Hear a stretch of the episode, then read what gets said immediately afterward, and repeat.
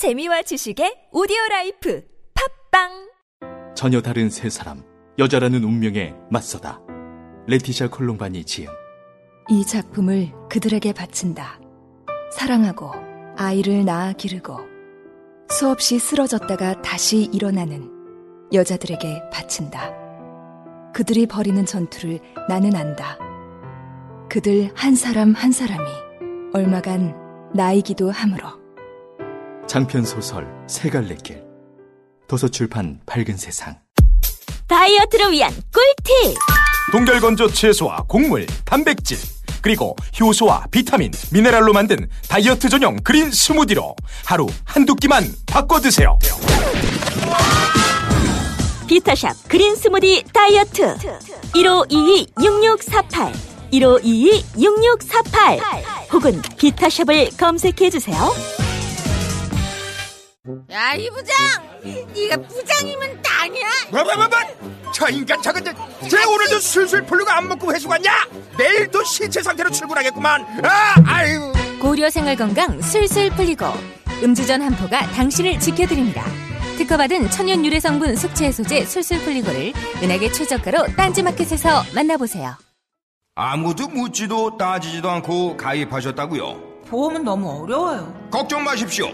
마이보험 체크가 도와드립니다. 1800-7917 마이보험 체크로 지금 전화 주세요. 1800-7917 이미 가입한 보험이나 신규 보험도 가장 좋은 조건을 체크해서 찾아드립니다. 인터넷 한글 주소 마이보험.com 또는 카카오톡에서 아이디 검색 마이보험을 친구 추가하여 상담하실 수 있습니다.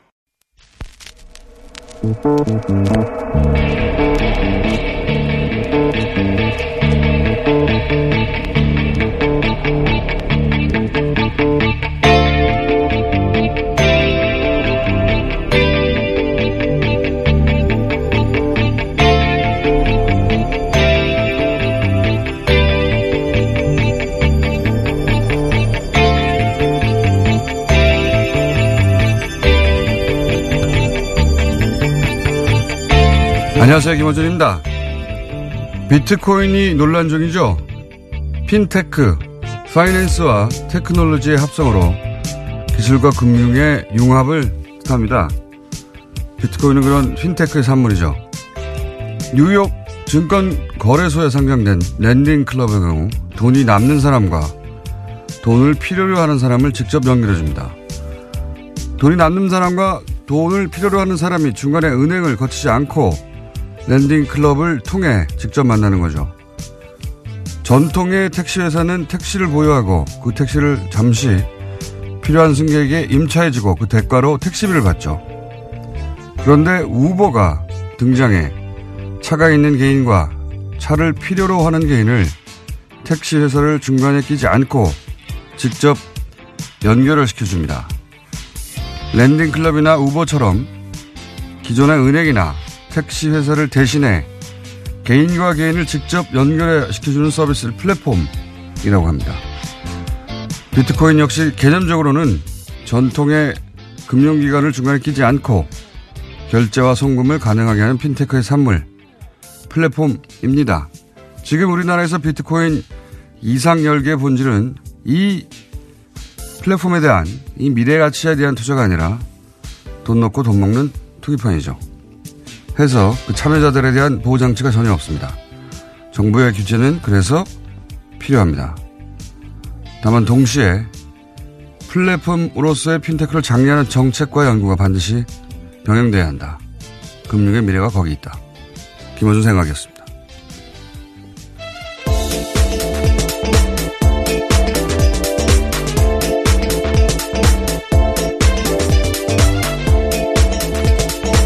시사인의 김은지입니다. 네. 비트코인 샀어요? 금융의 미래가 거기 있는지 빨리 알았어야 되는데요. 아니 뉴스는 너무 넘치는데. 그렇죠. 예. 그래서 저도 가끔 이렇게 가다가 TV나 라디오 혹은 뭐 신문지사를 통해서 비트코인 얘기가 나오긴 나오는데 대부분 이 개념은 설명 없이 예, 기술 얘기만 하고 그리고 올랐다 내렸다 뭐 돈이 된다 안 된다. 필요 있다 없다만 얘기하는데 어 자꾸 주변에서도 물어봐가지고, 예. 사셨나요, 그래서? 아, 저는 안 샀습니다. 네. 네. 개념을 약간 좀 더 설명을 드리면, 예. 어, 개인과 개인이 중간에 전통 금융기관을 끼지 않고, 예. 금융회계를 할 수 있게 해준다. 그런 의미에서 이제 중간에 있는 플랫폼이다. 이렇게 얘기하는데 돈이 왜 플랫폼이냐. 왜냐하면 비트코인 하면은 코인이라는 단어 때문에 그렇죠. 가상화폐로 또 번역이 되니까 이걸로 뭘 살 수 있는 거 아니냐. 금처럼 결국은 전자금 뭐 이런 식의 개념으로 받아들이시는데 어 그런 면이 있긴 있어요. 근데 이제 그거 그거하고는 개념적으로 훨씬 확장된 건데 예전에는 조개가 화폐였잖아요. 조개. 아주 예전에 그랬었죠. 아주 오래 전에. 예, 그러다가 네덜란드에서는 튤립도 화폐 가치 있었고. 그렇죠. 그리고 금, 은, 어, 늘 동전으로 만들어서 이제 화폐를 하게 됐잖아요. 근데 금은은 동전 모양이 아니어도 가치가 있어요. 그러니까 이제 이해하기 자연스러운데 그러다가 생각해 보시면 종이에다가 숫자 넣고 이거 돈이라고 생각해 보면 이상한 겁니다, 되게. 종이 그 자체는 가치가 없단 말이죠. 약속이죠. 예. 예, 그렇죠. 국가가 거기 중간에 껴가지고 인정을 해서 종이가 돈이 되는데 그 다음은 더 이해하기 힘들어요. 카드가 나와서 카드. 카드는 플라스틱이에요. 금은 시대 기준으로 보자면 이게 무슨 돈이야. 더군다나 플라스틱 쪼가리 하나 냈는데 물건을 막 줘. 그렇죠. 심지어 미래의 가치를 담보해서. 이상하단 말이죠. 굉장히. 금은 시대 사람들한테 바로 플라스틱을 보여주고 이것만 주면 뭐든 살 수 있다. 절대 이해 못 합니다. 절대 이해 못 하는데 이 신용카드라는 게 오래 안 됐어요. 1950년대 탄생했거든요. 처음 탄생한 게 다이너스 카드예요. 처음에는 회원도 100명인가 200명 밖에 안 됐어요. 어떻게 시작했냐면 어떤 사람이 밥 먹다가 내가 지금 지갑이 없는 거예요. 아, 이럴 때가 있는데 다이너스 실제 디너에서 유래된 거거든요. 그러니까 이 카드를 받아주는 식당을 뉴욕 아래서 열 몇 개인가 구해요. 그런 다음에 외상 카드인 거예요. 외상 카드. 개념이라는 게. 일단 이걸로 나 신용 있잖아. 알지? 이거 일단 받아줘. 나중에 한 번에 모아가지고 어, 돈줄 테니까 외상 장부입니다. 이게 들고 다니는. 근데 이제 그때그때 쓰지 않, 그때그때 기록만 해두고 나중에 한 번에 받는 거예요. 이런 게 그래서 다이너스 클럽이라고 시작한 거예요. 나중에. 그러니까 회원은 카드를 긁고 나중에 카드사한테 돈을 내죠. 그때 이제 수수료를 더해서 내죠. 그리고 가맹점은 일단 물건을 내주고 카드사한테 나중에 돈을 받죠. 수수료 떼고. 중간에 가맹점이 생긴 거, 그 카드사가 생긴 거거든요. 금은 시대 사람들한테 이게 이해하기 힘들듯이 비트코인도 지금은 이해하기 어려워요. 갑자기 등장해가지고 이 코인이라는 단어 때문에 더욱 오 해가 많은데 어 물론 화폐를 목표로 하긴 했어요. 근데 예, 현재는. 예. 예, 현재는 현실적으로 화폐 기능이 없어요. 뭐 여기서는 살 수 있다, 외국에 가면 된다 하는데 이게 말이 안 되는 게 생각해 보세요. 오늘 일 예를 들어 1 비트코인으로 커피 한 잔을 마실 수 있어요. 근데 가격 등록폭이 너무 심해가지고 내일은 이걸로 열 잔을 마실 수도 있어요. 그럼 오늘 안 씁니다. 우리가 오늘 천 원 주고 커피를 사고 내일 천 원 주고 커피를 사는 것은 오늘도 천 원이지만 내일도 천 원이라는 걸 알기 때문에 그 돈을 지불하는 거잖아요. 근데 비트코인은 하루에도 왔다 갔다 하거든요. 엄청나게. 이거 왜 삼, 왜 씁니까? 아깝게. 어떻게 될지 모르니까. 화폐 이런 건 사실상 지금 없어요. 근데 이제 이, 여기 내재된 기술이나 개념이 혁신적인 거예요. 금은에서 카드로 넘어가는 것보다 더 혁신적이에요. 은행도 필요 없고, 공인인증서도 필요 없고, 왜냐하면 비트코인 자체에, 어, 블록체인이라는 말 많이 들어보셨을 텐데, 네.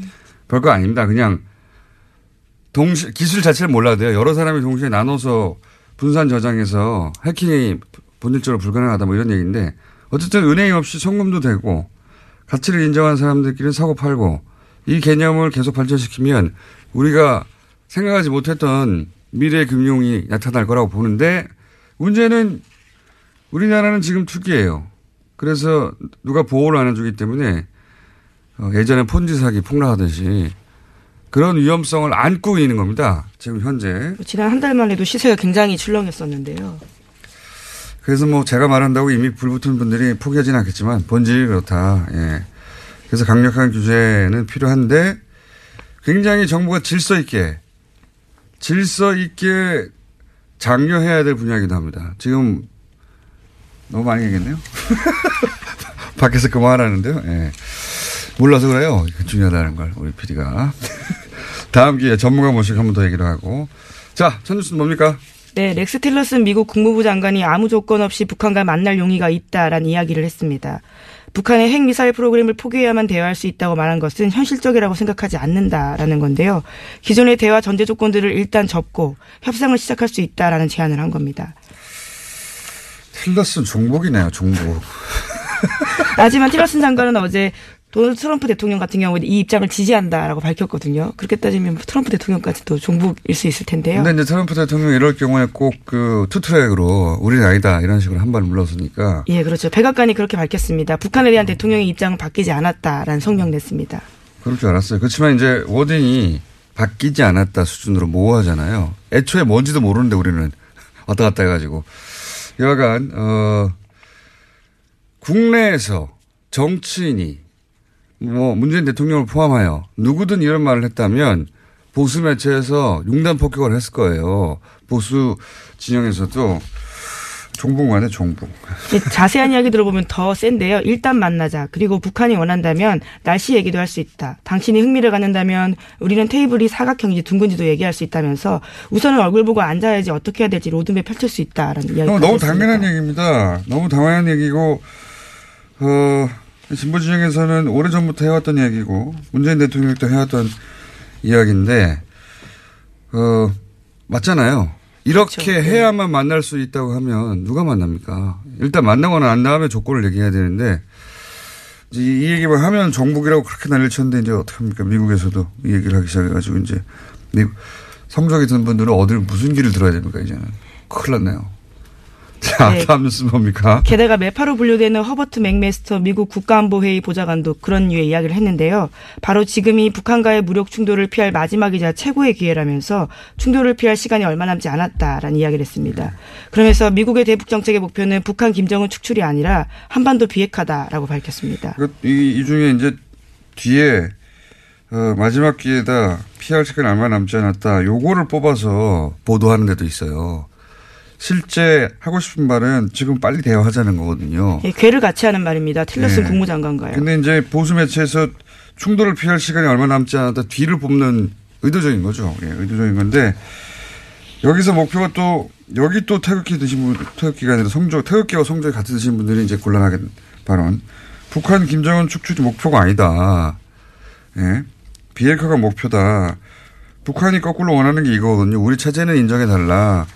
그리고 그게 있어야 뭐 대화를 하든가 말든가 목표 자체가 그건데 이게 다 종북. 큰일 났네요, 미국. 다음 뉴스는 뭡니까? 네, 이명박 정부 당시 대검찰청 수뇌부가 2008년 서울중앙지검의 PD수첩 수사팀에 기소하지 않아도 되니까 제작진을 체포하고 압수수색하라고 지시했다라는 내부 증언이 나왔습니다. 오늘 아침 경향신문 보도인데요.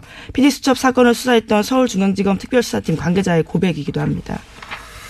아, 이게 진짜 비열한 거죠. 왜냐면은 형사처벌 대상이 아니라는 걸 처음부터 알면서 시작한 거잖아요. 그렇죠. 처음부터 알면서 근데 이제 당하는 PD들은 모르는 거거든요. 작가들은. PD 작가들은. 근데 갑자기 집에 압수수색 들어오고 체포되고 이러면 얼마나 위축됩니까? 그렇죠. 목표- 정말 당황스러운 일인데요. 목표 자체가 이렇게 겁주는 거예요. 위축 효과. 칠링 이펙트. 그랬다는 게 이제 밝혀져 가니 당시에 형사처벌 대상이 되지 않는데도 이 일을 했던 예. 검찰을 직접 조사하겠다는 거죠. 예. 네, 지금 과거 사위가 최우성 조사 대상으로 꼽고 있는 사건입니다. 이게 이제 검찰 내부에서 이런 조사를 하겠다는 겁니다. 지금 현재. 자, 다음은요.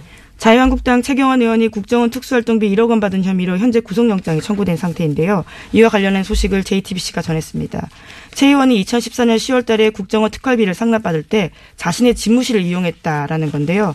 고맙다라는 인사도 했다고 돈을 전달한 이현수 전 기조실장이 진술했다라고 합니다.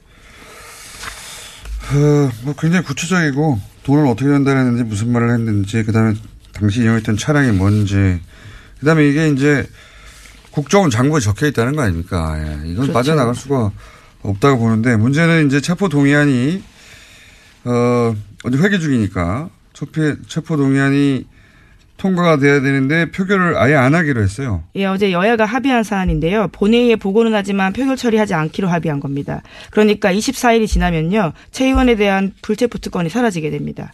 그래서 일반 시민처럼 영장 실질 심사 받고요. 그리고 구속 여부가 결정되게 됩니다. 그렇군요. 어, 이건 제가 보기에는 어, 정세균 국회의장의 의중이 좀 반영된 게 아닌가. 뭐 실제로 표결에서 23일 국회가 끝나면 그 다음날 바로 불체고 특권이 사라지니까 뭐 하루 이틀 있으면 사라지니까 할 필요가 없다는 실질적인 이유도 있지만 정세균 의장이 의회주의자거든요. 예. 그래서 무리하지 말자고 그랬을 가능성이 저는 있어 보입니다. 여하간 어, 회기 끝나고 하는 것으로 그러면 24일 날 아마 영장 심사를 하겠네요. 예. 예, 그 이유가 될 것으로 보이는데요. 예. 크리스마스 이브에 예. 박수를 보낼 수는 없고 그렇죠? 네, 최경환 의원이 스스로 할복 이야기를 한 적이 있어서요. 뭐 그 이야기들이 다시 한번 회자가 될 것으로 보입니다. 알겠습니다. 다음 순 뭡니까? 네, 국민의당 박지원 최고위원이 어제 김대중 전 대통령 비자금 자료 제보를 사실상 시인했습니다. 다만 자신이 김대중 전 대통령이라고 이야기한 적은 없다라는 건데요. 측근이 받았던 비자금을 이야기했다라는 겁니다. 아, 요거는 이제 잠시 후 저희가 3부에 박지원 전 대표가 나오면 할 말이 많은 분야입니다. 왜냐하면 어, 처음에는 DJ 비자금으로 특정해가지고 자료를 준 것으로 얘기되다가 자료를 줬다는 자체는 부인할 수 없게 되니까 DJ가 아니라 DJ 측근 비자금으로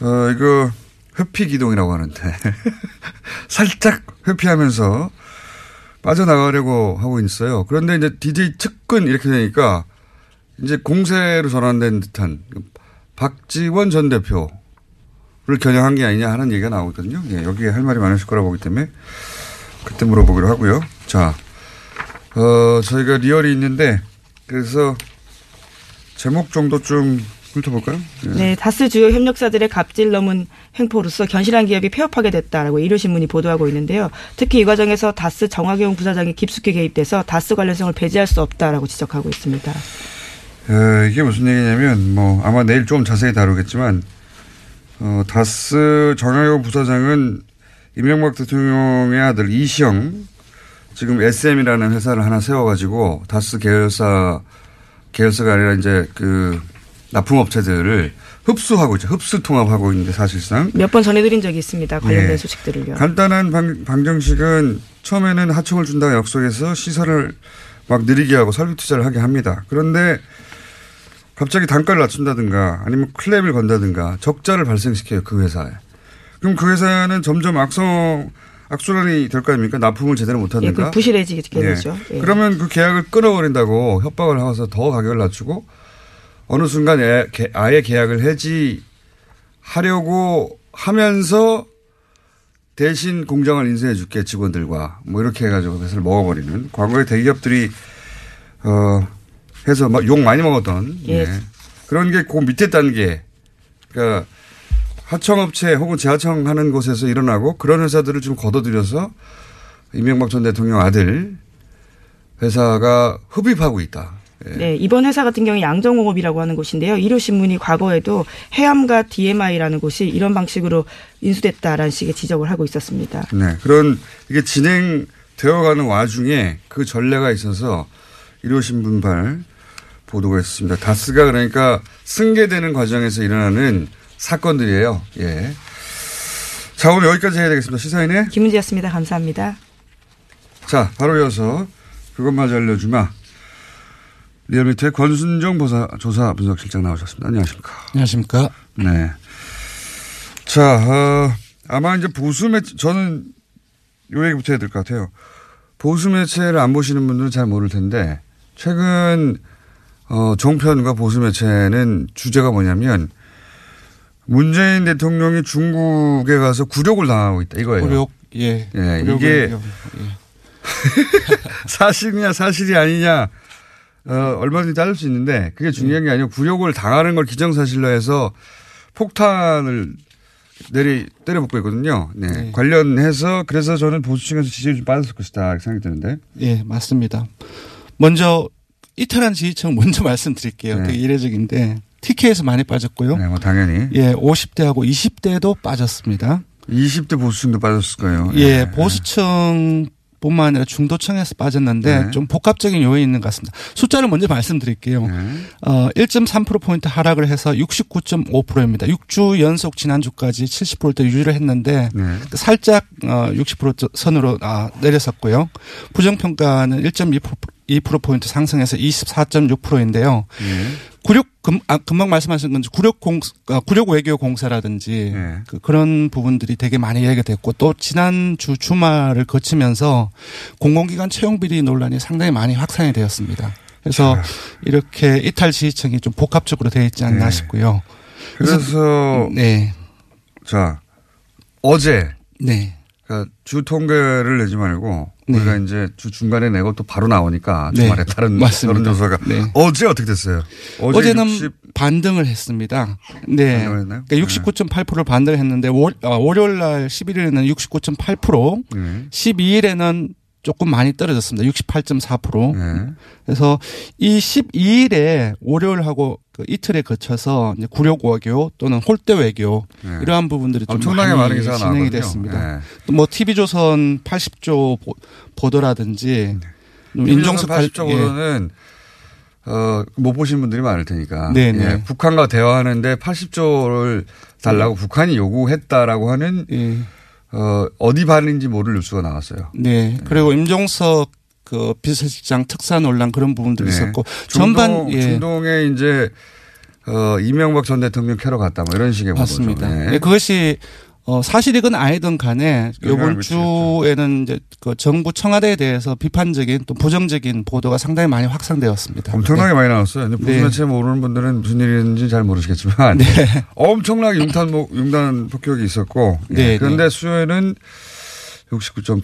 그래서 조금 지금 이제 그 문- 문재인 대표, 아, 문재인 그 후보의 투표층. 대통령입니다, 그리고 예, 이제. 대통령. 예. 그리고 대표 예. 민주당의 지지층에서 그 보면 지금 이전에는 민주당 지지층에서 한 97, 8%. 네. 어, 그 문재인 그, 그 대통령의 투표층에서는 94%를 계속 유지를 해 왔는데 네. 이번에는 민주당 지지층에서 한 94% 네. 그리고 그 문재인 그 대통령 투표층에서는 한 91.5%로 좀뭐 소폭 그게- 하락을 했습니다. 그게 그거 아닙니까? 아, 근데 그게 그게 아니라고 볼 수 있는 것이 지난 네. 몇주 동안은 거의 미동이 없었어요. 그래서 한 가지 요인으로만 좀 보기 힘든 것이 아닌가 조금 더 봐야. 되겠지만 네. 그렇게 봐야 될 것 같습니다. 어, 여하간 여러 가지 종합적으로 쏟아부었고요. 네. 근데 저는 뭐 계속 몇 달째 하는 얘기지만 이렇게 해서 0. 몇 프로 올라갔거나 1% 올라갔거나 1% 떨어졌거나 그럴 일은 아닌 것 같은데 예. 흐름을 예, 알려드리는- 그렇고 알려드리는 겁니다. 금방 말씀하신 게 여전히 한국당 지지층을 제외하고 모든 지역 연령 정당 지지층 진보층과 중도층에서는 여전히 긍정표가 크게 높거나 우세합니다. 네. 근데 저는 여기서 잘 이해가 안 가는 게 네. 민주당은 왜 급상승을 했습니까? 그래서 보통은 대통령하고 연동돼서 가는데 네네. 민주당만 보통은 이제 움직여도 0점대가 움직이거나 네네.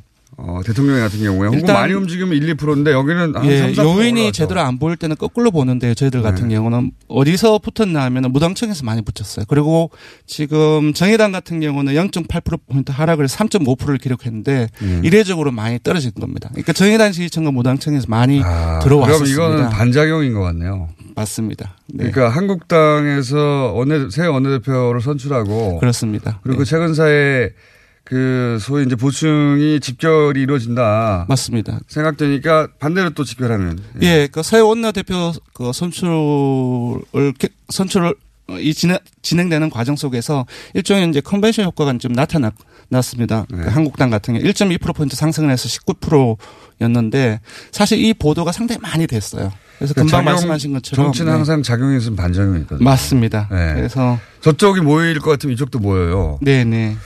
그런 효과인 것 같네요. 근데 한국당 같은 경우 19.9%, 19.8%, 근데 어제 같은 경우 17.9%로 좀 떨어졌고요. 민주당 같은 경우 숫자를 소개 안 시켜드렸는데요. 4.2%포인트 상승을 해서 53.3%까지 상승을 했습니다. 특히 어제는 54.2%까지 상승을 했었고요.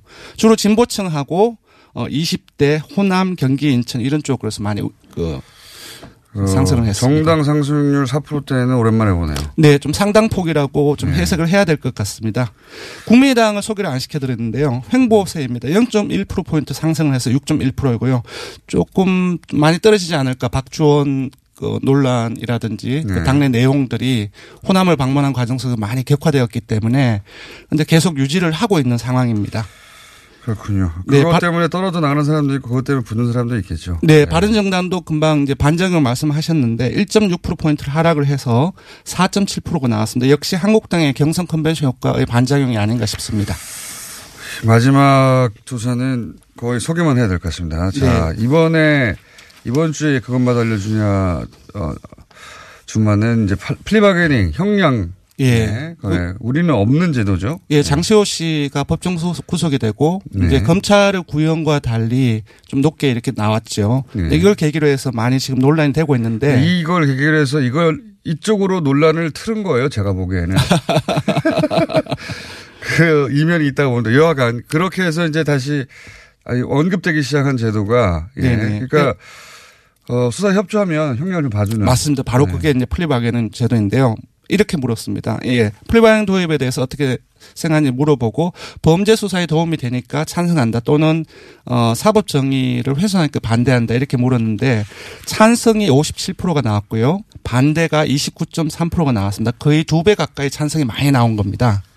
보수층은 반대하죠. 예, 보수층과 이상해요. 한국당 지지층은 이제 반대가 우세하고요. 네. 그 민주당이라든지 정의당 지지층 가장 높은데요. 그리고 진보층, 중도층 그 대부분의 모든 어, 지역과 연령에서 찬성한다는 어, 어, 여론이 마- 많았습니다. 이것도 전문가를 모시고 우리가 왜 플리바게닝 제도가 도입되지 않았는지 네네. 예, 우리가 생각하지 못하는 우려점이 뭐가 있는지 한번 짚어보고 저도 사실은 도입돼야 한다는 쪽인데 네. 우리가 모르는 면들이 있을 테니까 그걸 네네. 한번 짚어보기로 하고요.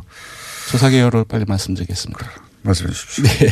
이번 주 중고사는 TBS 의뢰로 이번 주 월요일부터 수요일까지 전국 19세 이상 성인 1,507명을 대상으로 했습니다. 유무선 전화 면접과 자동응답 방식으로 실시했고 표본 오차는 95% 신뢰 수준에서 플러스 마이너스 2.5%포인트, 응답률은 5%였습니다. 지금까지 리얼미터 권순정 조사, 조사 분석 실장이었습니다. 고맙습니다. 김어준의 뉴스공장 페이스북 페이지에는 재미있는 볼거리가 많습니다. 하지만 많이 안 들어옵니다. 좋아요도 적습니다. 유튜브에서 김어준의 뉴스공장 눈으로 보는 라디오도 검색해보세요. 정말 재밌는데 다들 잘 모릅니다. 조회수도 적습니다. 김어준의 뉴스공장 생각보다 많은 일을 하고 있습니다. 특근도 하고 있습니다. 하지만 티가 안 납니다. 청취자 여러분의 많은 제보와 참여 부탁드립니다. 상품은 없습니다. 이거 차량용 핸드폰 거치대야? 응, 조인트라고 투힘에서 새로 나왔는데 얼마나 편한지 몰라. 동생은 인터넷 강의 볼 때 태블릿 거치대로 쓰고 우리 엄마는 요리할 때 레시피 보는 용도로 쓰기도 해. 조인트라고? 응, 우리 아빠는 골프 스윙 연습할 때도 셀카 거치대로 쓰시던걸?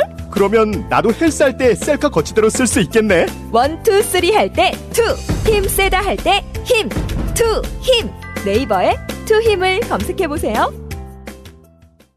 팟캐스트 청취자의 사랑으로 무럭무럭 자라온 미궁 대장사랑에서 너를 위한 헌정 유산균, 나를 위한 적중 유산균, 미궁 유산균 사랑 4종을 출시합니다.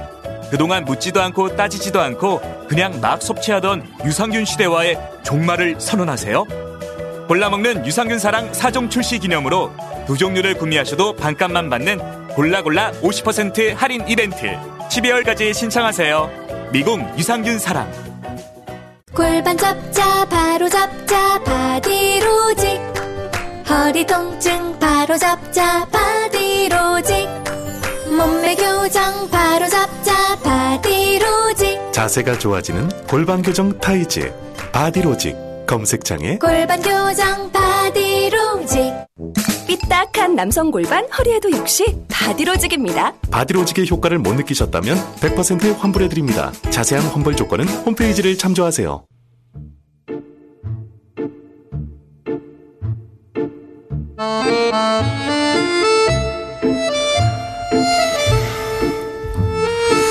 아, 이제 마지막 시간인가요?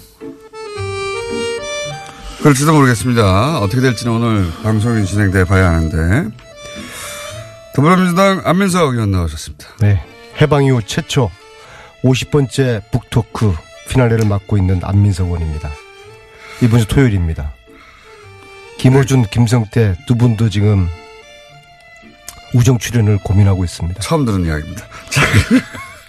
그리고 자유한국당에 어, 원내대표가 1차 투표에 되신 분입니다. 김성태 원내대표 나오셨습니다. 예, 감사합니다. 우리 뉴스 공장 애청자 여러분들 참 많이 모자라고 부족한 저에게 그동안 성원과 또 격려와 또 아낌없는 비판과 질타 이어주신 여러분들의 그 따뜻한 정성이 어, 자유한국당의 원내대표가 됐습니다. 감사합니다. 제가 한 가지 정정하겠습니다. 네, 지난 시절 제가 박쥐라고 저희는 네, 제가 예, 했는데 새가 날아든다. 알고 보니 박쥐가 아니라 불사조였습니다. 끄진 불도 다시 보자. 야 이렇게 다시 부활하실 줄. 그래서 저희가 정말 하나 놀랍습니다. 준비했었거든요. 축하드립니다. 원래 예, 새가 날아든다 이어서 쨍하고 했던 날을 준비했는데 예, 음악에 트라우마가 계셔가지고 예, 분위기 봐서 막판에 틀 수도 있겠지만 자 어, 성원과 격려보다는 비판을 많이 받았어요. 네. 그동안은 사실상 이 기울어진 운동장, 기울어진 운동장, 이 뉴스 공장에 출연한다는 그 자체가 보수 정당인 자유한국당에서는 사실상 소용이 안 됐습니다. 그렇지만은 저는 공당의 뭐 입장이 우리가 좋은 운동장만 찾아다니면 결코 이 기울어진 운동장은 회복할 수 없는 운동장이 되고 만다는 그런 일념으로 사실상 거의 1년 6개월 넘게 그 모진 탄압과 두 사람의 업무 속에서도 이렇게 꿋꿋하게 버티다 보니까 또 이런 기회가 온 것 같습니다. 저는 이 자리를 빌어서 특히 이 뉴스 공장의 법칙이랄까 이 김어준의 저주라고까지 해야 될지 모르지만 뉴스 공장이 배출한 대표가 그 끝이 별로 좋지 않다는 징크스가 있- 있다는 걸로 아는데 저는 그 징크스 김어준의 저주를 피해서 성공한 대표가 될 수 있도록 열심히 하겠습니다. 네. 축하드리고요. 특히 웰빙 당이라고 알려진 한국당에서 중동 건설 현장 노동자 출신의 원내대표가 됐다는 것은 굉장히 의미 깊고요. 어, 최순실 국정농단 진상조사위원장 때처럼 잘해주시길 바라겠습니다. 그런데 그러나 그렇죠. 첫 발을 헛발질을 하신 것 같아요. 문재인과 싸우겠다라고 일성을 하셨는데 저는 이 프레임이 굉장히 문제가 있고 걱정이 되는 프레임입니다. 문재인과 싸우는 투쟁의 프레임이 아니라 반성과 혁신의 프레임으로 갔어야 된다고 저는 봅니다. 국정농단 공범으로서 한국당 반성 더 필요하죠. 그리고 진정한 보수 가치를 세우는 혁신의 프레임 이게 필요했는데요. 앞으로 싸움만 하시겠다? 저는 좀 착각을 하는 것 같아요. 문재인 정부와 박근혜 정부를 비슷하게 놓고 보는 것 같아요. 우리가 과거에 MB와 박근혜 정부와 싸웠던 것은 그 나라를 말아먹었던 집권 세력에 대해서 저희들이 저항했던 것이고 문재인 대통령은 지금 70%대의 국민적 지지를 받게, 받고 있는데 그러면 이건 국민과 민심을 싸우는 것으로 저는 어, 보고 있습니다. 싸움만 하겠다? 참 걱정되고요. 저는 오히려 적폐청산을 함께 해서 선의 경쟁을 했으면 좋겠습니다. 특히 최순실 재산몰수 특별법에 김성태 의원님 혼자서만 설명하지 않았습니까? 그거 한 번만 얘기하세요, 그거. 예. 그거 좀 함께 추진하시자고 원내대표 되셨으니까. 예. 하시겠습니까? 저 협조해 드리겠습니다. 아유, 감사합니다. 그 지금 안민석 의원께서 어, 우려하시는 그러니까 싸운다니까 할 일 없이 맨날 싸움박질만 하는 걸로 인- 뭐 연상을 하시는데 그게 아니라 사실상 이 야당은 대여 투쟁력이 배제된 가운데 대여 협상이라든지 대정부 관계라는 것은 이거는 있어나 마나한 존재예요. 이번에도 보십시오. 이번 예산 처리 심의 과정에서 저희 한국당은 그냥 패싱 당해버렸습니다. 그 이유가 저 전임 대표님을 제가 뭐 이렇게 폐마하기 위해서 그런 게 아니라 사실상 자유한국당은 정권을 내주고 사실상 이제 8개월 채 돼가지만은 아직까지 야당으로서 체질 전환이 전혀 전혀 이루어지지 못한 정당이에요. 반면에 집권당인 민주당은 의원들이 사상과 이념 그리고 현장 투쟁이 몸에 밴 한마디로 투사들이에요. 그 사람들을 상대하는 자유한국당은 너무나 초라하고 너무나 지금 어, 어찌 보면 온실 속의 하초로서 그 한계를 벗어나지 못했어요. 이제 그런 가운데 또 여기도 김성태 같은 사람이 있더라. 이 사람은 뭐 아시다시피 가족들 생계 또 저 자신의 학비 때문에 중동 건설 현장에서 노동한 사람입니다. 덤프트럭 운전도 한 사람이에요.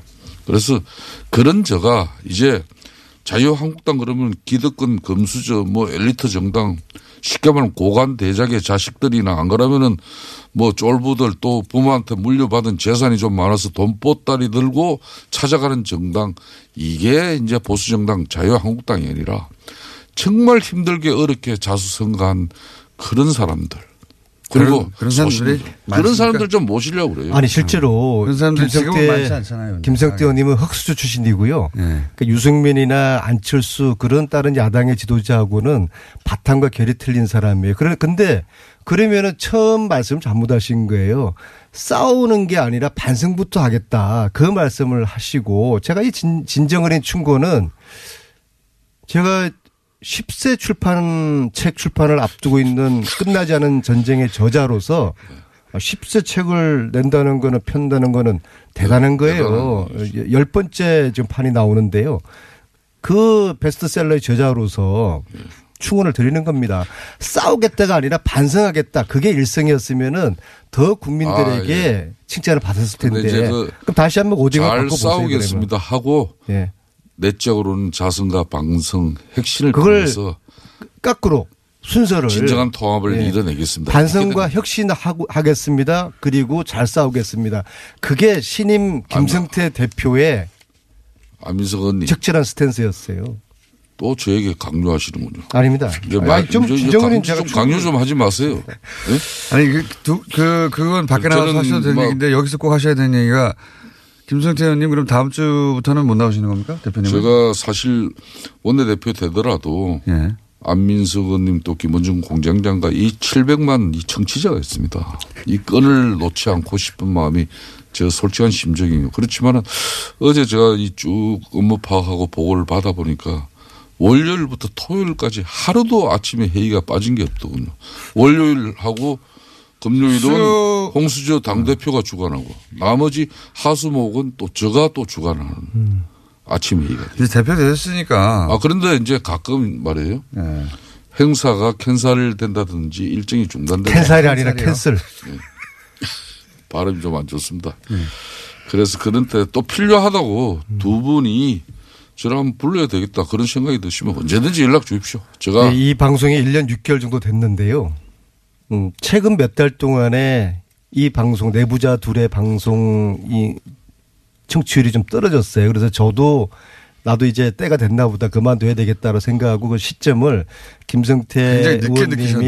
예, 원내대표가 되면은 자동적으로 이게 마무리될 것이라고 했는데 아까 밖에서 김성태 의원님이 야, 안 의원 앞으로 우리 보름에 한 번씩은 할까 그래도 아, 격주 아, 한 그렇게 번. 저한테는 기속말로 살짝 하셨어요. 격주 한 번. 예. 제가 전주 정도 저는 뭐. 그렇습니다. 시간 여건만 된다면은 안민석 의원님과 또 김어준 공장장이 패고 싶은 사람 뭐 있습니까? 솔직히 그래도 맷집 좋은 김성태라도 쭉 패야 또 여러분들이 또 이 방송 또 청취자들 또 응? 시원하게 생각할 것이고 또 얻어 터지고 맞으면서 또 할 말 다 하는 사람이 또 김성태 아닙니까? 뭐 그런 셀프 측면에서 하시고 오늘 저는 뭐 그만큼 극도로 기울어진 이 방송에 출연하면서 사실상 마음고생 엄청 한 사람입니다. 그렇지만 또 우리 지청에서는 욕도 많이 먹었어요. 그런데 거기 왜 나가냐. 그런데 어떻게 원내대표가 되셨어요? 아, 그렇기 때문에 예. 저는 지지층보 원래 이 보수 정당은 지지층의 유혹에서 빠져나오지 못하는 그게 가장 큰 위험한 현실이에요. 그걸 극복하기 위해서는 저의 지지층보다는 대려 이 방송의 주 고객인 젊은층 그 사람들의 인식과 사고를 더 중시하고 또 그 사람들과 함께 얻어 터지면서도 세상 바로 알고 싶어요. 대표님이 되시더니 목소리 여유도 생기셨고 사실상이 훨씬 더 많이 나옵니다. 지금 분당 몇 번씩 사실상도 나오시고. 제가요 오늘 이제 어, 기분 좋은 날이고 축하드리는 날인데 제가 세 가지 좀 조언을 제가 세 가지 하나요? 하는데요. 예. 첫째는 얼른 해주세요. 제발 좀 적폐 적폐청산 이거 좀 방해하지 않으셨으면 좋겠습니다. 그리고 두 번째는 홍준표 사당화가 될 우려가 있다고 봅니다. 지금 이제 청, 친박은 이번 원내대표 선거로 거의 소멸돼 가는 것 같고요. 친박 대신 그 자리에 홍박이 지금 들어서는 것 같습니다. 보십시오. 친박은 TK를 기반으로 했는데 이번 그 친박 친홍, 대신 친홍, 친홍. 친홍, 어, 예. 친홍은 PK예요. 김승태 의원님이 진주거든요. 그 다음에 홍준표 대표가 합천이에요. 아, 창녕, 창녕. 예. 합천에서 태어나시고 창녕하고도 연구가 있고 그래서 요 진주, 창녕, 합천 요 근거지를 둔 두 분이 홍준표 사당화를 만들지 않을까 이걸 좀 막아주시고요. 세 번째로는 이거 정말 이거 제발입니다. 저 경남 함양 아닙니까? 저는 의령이고요. 뭐, 제발입니다. 이거 세 번째가 굉장히 중요한데요. 김종수. 아, 공- 자꾸 총수라고 그러네. 공장장님. 이거 정말, 정말 제가 바랍니다. 발목당 이미지 벗어서야 됩니다. 사사건건 반대하는 그런 발목당 이미지 말고 정책으로 저희들과 선의의 경쟁을 하는 그런 한국당이 되기를 바라겠습니다. 안민석 의원님 요 세 가지만 지키면 성공하는 원내대표 됩니다. 사실 제가 자유한국당을 또 보수를 한번 바꿔봐야 되겠다 이렇게 마음 먹고 원내대표 출마를 이렇게 결심할 때만 해도 이거는 계란으로 바위치기였습니다. 뭐 저 자신으로는 두려움도 있었어요. 그렇지만은 새누리당이 2012년 이렇게 탄생한 이후에 원내대표 선거가 총 7번 치러졌어요. 7번 내리 흔히 말하는 한 번도 친박이 아닌 사람이 당선된 전례가 없습니다. 그러니까 친박이 계속 됐다는 거죠. 이제 그 개파 이야기 저는 죽어도 안 할 겁니다만은 말 그대로 7전 7패예요. 친박이거나 친박 세력을 등에 업지 않고서는 불가능한 일입니다. 그래서 그래서 우리 당이 친박당인데 저는 어, 이 자리에서 밝힐 수 없지만은 많은 흔히 말하는 어, 그동안 이 개파에 이렇게 인식되어진 사람들도 저를 지지했어요. 그래서 앞으로는 좀 밝혀주십시오 한 번만. 그러니까 친박은 안, 안고 갈 겁니까? 그러니까 제가 과거에 이야기들은 이제 답변을 드리겠습니다. 친박으로 분류됐던 분도 지지했다는 문재인 거죠. 정권의 그죠? 적폐 청산. 대표님 대답 좀 해주세요. 그러니까 친박으로 분류됐던 분들도 대표님 지지했다 이번에 그런 거죠. 표는 이 선거 중에 제일 어려운 선거가 언들 상대로 맞습니다. 예. 표를 받는 거예요. 그러니까 거의 뭐 심리 물길은 알아도 물길 속은 알아도 언들 마음 알아. 과거에 친박이었던 분이 대표님을 왜 지지했습니까? 대표님 어, 보시기에. 생각을 해보시오. 116명 중에 네. 거기에 쉽게 말하면은 뭐 흔히 말하는 복당파들 해가 22명밖에 안 돼요. 그리고 우리 안민석 의원님이 우려되는 게 이제 친홍이라 그러는데 홍준표 당대표는 영원한 독구다입니다. 그 사람은 옆에 흔히 말하는 계보나 조직을 두자 둘 수가 없는 성품이에요. 오직 하면은 국회 원내대표, 당대표까지 다 한 사람이 경남 도지사를 하고 진주 어려운 사건 아시죠? 진주 어려운 문제를 가지고 사실상 우리 당에서 출당의 위기까지 갔었습니다. 그러니까- 그런데도 당시 홍준표 의원을 대변하고 옹호한 사람이 한 명도 없었어요. 그러니까 대표님이 받은 표는 홍준표 때문이 아니라 본인 때문에 다 받으신 거네요. 그러니까 흔히 말하는 친홍이라는 이런 새로운 개파가 만들어지는 부분은 전혀 걱정 안 해도 되는 것이고 저희들은 그 개파 때문에 흔히 말하는 진박, 진박, 비박 찾다가 쪽박 찬 사람들이에요. 그러니까 이 지긋지긋한 개파, 개파는 어떤 저의 경우든 용납하지 조언에 지금은 뭐 반박할 하지 마시고 그냥 제가 세 가지 세 네. 가지 뭐였습니까? 적폐 청산에 적폐 방해하지 말고 적극 협조해달라. 그다음에 사당화 막아주시고 네. 세 번째 발목당 이미지 벗어주시고 좋아요. 요 세 가지 명심하시면 좋아 성공하십니다. 이야기하겠습니다. 저는 적폐 청산에는 미명하에 네. 적폐 청산 좋아요. 잘못된 거 음. 고치고 또 바로 세워야죠. 근데 하는데 그 대신 그 적폐청산이라는 미명하에 정치 보복은 하지 마세요. 네, 그러겠습니다. 잘못한 예, 거는 저희들이 그, 희생합니다. 그좀 명심하 희생은 각오하는데 보복은 하지 마세요. 최순실 재산 몰수 특별법부터 그냥 함께 통과시키자고요 그러면은. 그건 보복 아니죠? 아 좋아요. 네. 저는 민주당이 막 입장만 분명하게 정확하게 해오세요. 알겠습니다. 예. 네. 아 좋습니다. 예. 기대됩니다. 국민의당하고 역시 예. 불사조 김성태. 바른정당하고. 원내 협상 이루어진 건 겁니까 여기서? 자 그러면 제가 궁금한 건 이겁니다. 친박이 왜 김성태 일부 친박이 그렇게 분류됐을 법한 분들이 왜 김성태 의원을 찍었느냐 이유가 뭡니까? 아니 만일 이번 서- 대표 선거에서 도로 친박당이 되었다 그러면 우리가 내년 6월 지방자치 선거를 앞두고 우리가 국민들한테 어떤 얼굴로 어떤 모습으로 표를 달라 그럴 수 있겠습니까? 그거는 우리 내적으로도 다 이제 공통된 공감된 정서예요. 제가 김호중 공장님한테 꼭 한 말씀 드리고 싶은 건 자유한국당이 그렇게 보수적이고 수구적이고 꼴통 정당으로 이렇게 인식할지 모르지만 이걸 생각해 봅시다. 최순실 국정농단을 안민석 의원이 제기해 가지고 우리는 정권까지 내주는 아픔이 있었지만은 우리 당시 127명의 국회의원 중에는 국민 85% 이상이 박근혜 정권에 대한 그 엄청난 분노 그걸 우리는 수용한 정당입니다. 말 끝까지 그 탄핵에 찬성하지 않고 반대하지 않고 민주당하고 국민의당 힘으로 절대 안 되는 상황이었습니다. 그렇기 때문에 되려 건강한 정당입니다.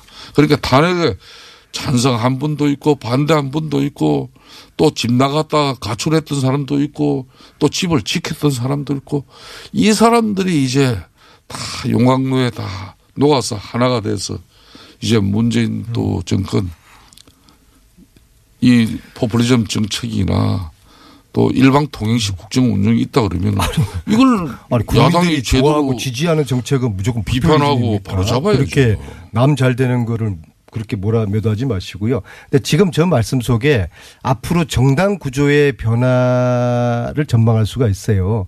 바른 정당을 저는 제가 볼 때는 자유한국당 특히 원내대표 김성태 의원 되셨으니까 바른 정당이 앞으로 존립 기간이 굉장히 위태로질 겁니다. 실질적으로 추가 탈당 지금 바- 바로 하겠다는 그런 의원들도 이야기를 있습니까? 몇분 듣거든요. 아, 그래. 예. 바른정당에서 이제 김성태, 어, 원내대표가 탄생했기 때문에, 아, 이제, 어, 친박에, 친박에 소멸되고 있고. 그렇죠. 그리고 이제 복당파가 득세하고 있으니 가도 되겠다. 이렇게 하는 사람도 있습니까? 실제? 제가 당선됐다고 뭐 하루 아침에 그렇게 금방 입장을 바꿀 이제 보따리 싸고 있죠.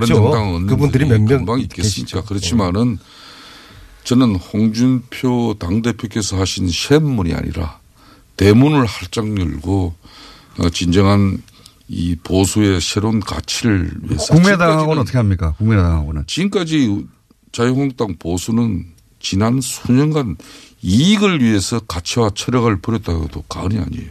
그래서 이 무너진 보수의 가치와 철학을 세우는데 국민의당도 국민의당도 중도 보수를 지향하는 그런 정치 세력이 있다면 같이 합니다. 같이 해야죠. 제가 안철수 대표도 가능합니까? 안철수 대표라고 저희랑 같이 못할 이유가 어디에 있겠습니까? 아니 제가 김성태 원내대표님을 단연간 연구를 한 김성태 연구가지 않습니까? 김성태 원내대표의 머릿속에 이 그림입니다. 바른 정당 통합한다. 국민정당과는 사안별로 연대한다. 어떻습니까? 정책이 연대입니다. 그러니까 네. 제가 어제 국민의당 방문해서 그랬습니다. 제가 간단하게 정리해 제대로 드렸죠. 된 야당 같이 합시다. 예. 뭐 통합은 아니고 그쪽은 사안별 정책 연대죠. 저 지금. 저 안철수 대표의 저 몸부림이 어떤 결과로 나올지 모르니까 그건 아. 국민당까지도 그러면 통합하실 그런 욕심을 가지고 계십니까? 아니 뭐 저는 거기까지 간 적이 없습니다. 그러니까 바른 정당은 통합하실 지금 생각을 보수 대통합은 가장 그렇죠. 우선적으로 저희 자유한국당이 해야 됩니다. 그래서 결국에는 원, 어, 김성태 원내대표 체제 하에서 정당 구조는 20대 총선 때처럼 민주당, 국민당, 한국당 그런 3당 안민석, 구조 김성태. 체제로 갈 것 같습니다.